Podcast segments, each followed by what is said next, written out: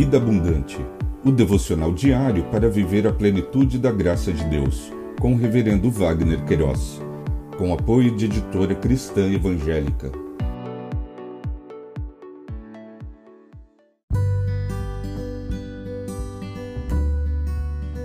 Olá!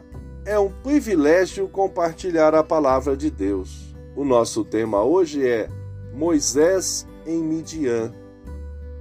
Em Êxodo capítulo 2, verso 15, lemos: Informado desse caso, Faraó quis matar Moisés.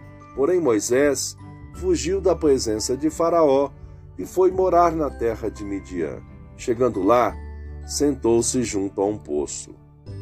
O autor do Pentateuco, nesta porção de texto, registrou esse episódio na história do povo hebreu a respeito da vida de Moisés quando saiu do Egito.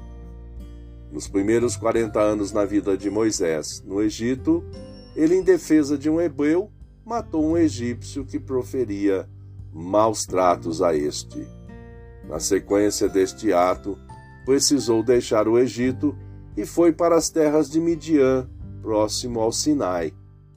Quando descansava de sua caminhada, junto ao poço, socorreu as filhas de Jetro, Reuel, que foram maltratadas por outros pastores de ovelhas quando tiravam água para o seu rebanho. Reuel deu Zípora, sua filha, como esposa a Moisés. Esta deu à luz a Gerson, assim denominado por Moisés, pois disse: Sou peregrino em terra estranha. O Eterno conduziu Moisés àquela região para depois chamá-lo e comissioná-lo para libertar os hebreus do jugo do Egito. Lições aprendidas.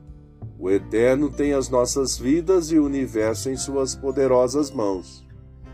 Temos a graça e o privilégio em atender aos desígnios do Altíssimo.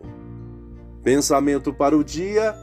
Obrigado, Jesus, porque o teu sangue remidor na cruz do Calvário pagou a nossa dívida para com o pecado.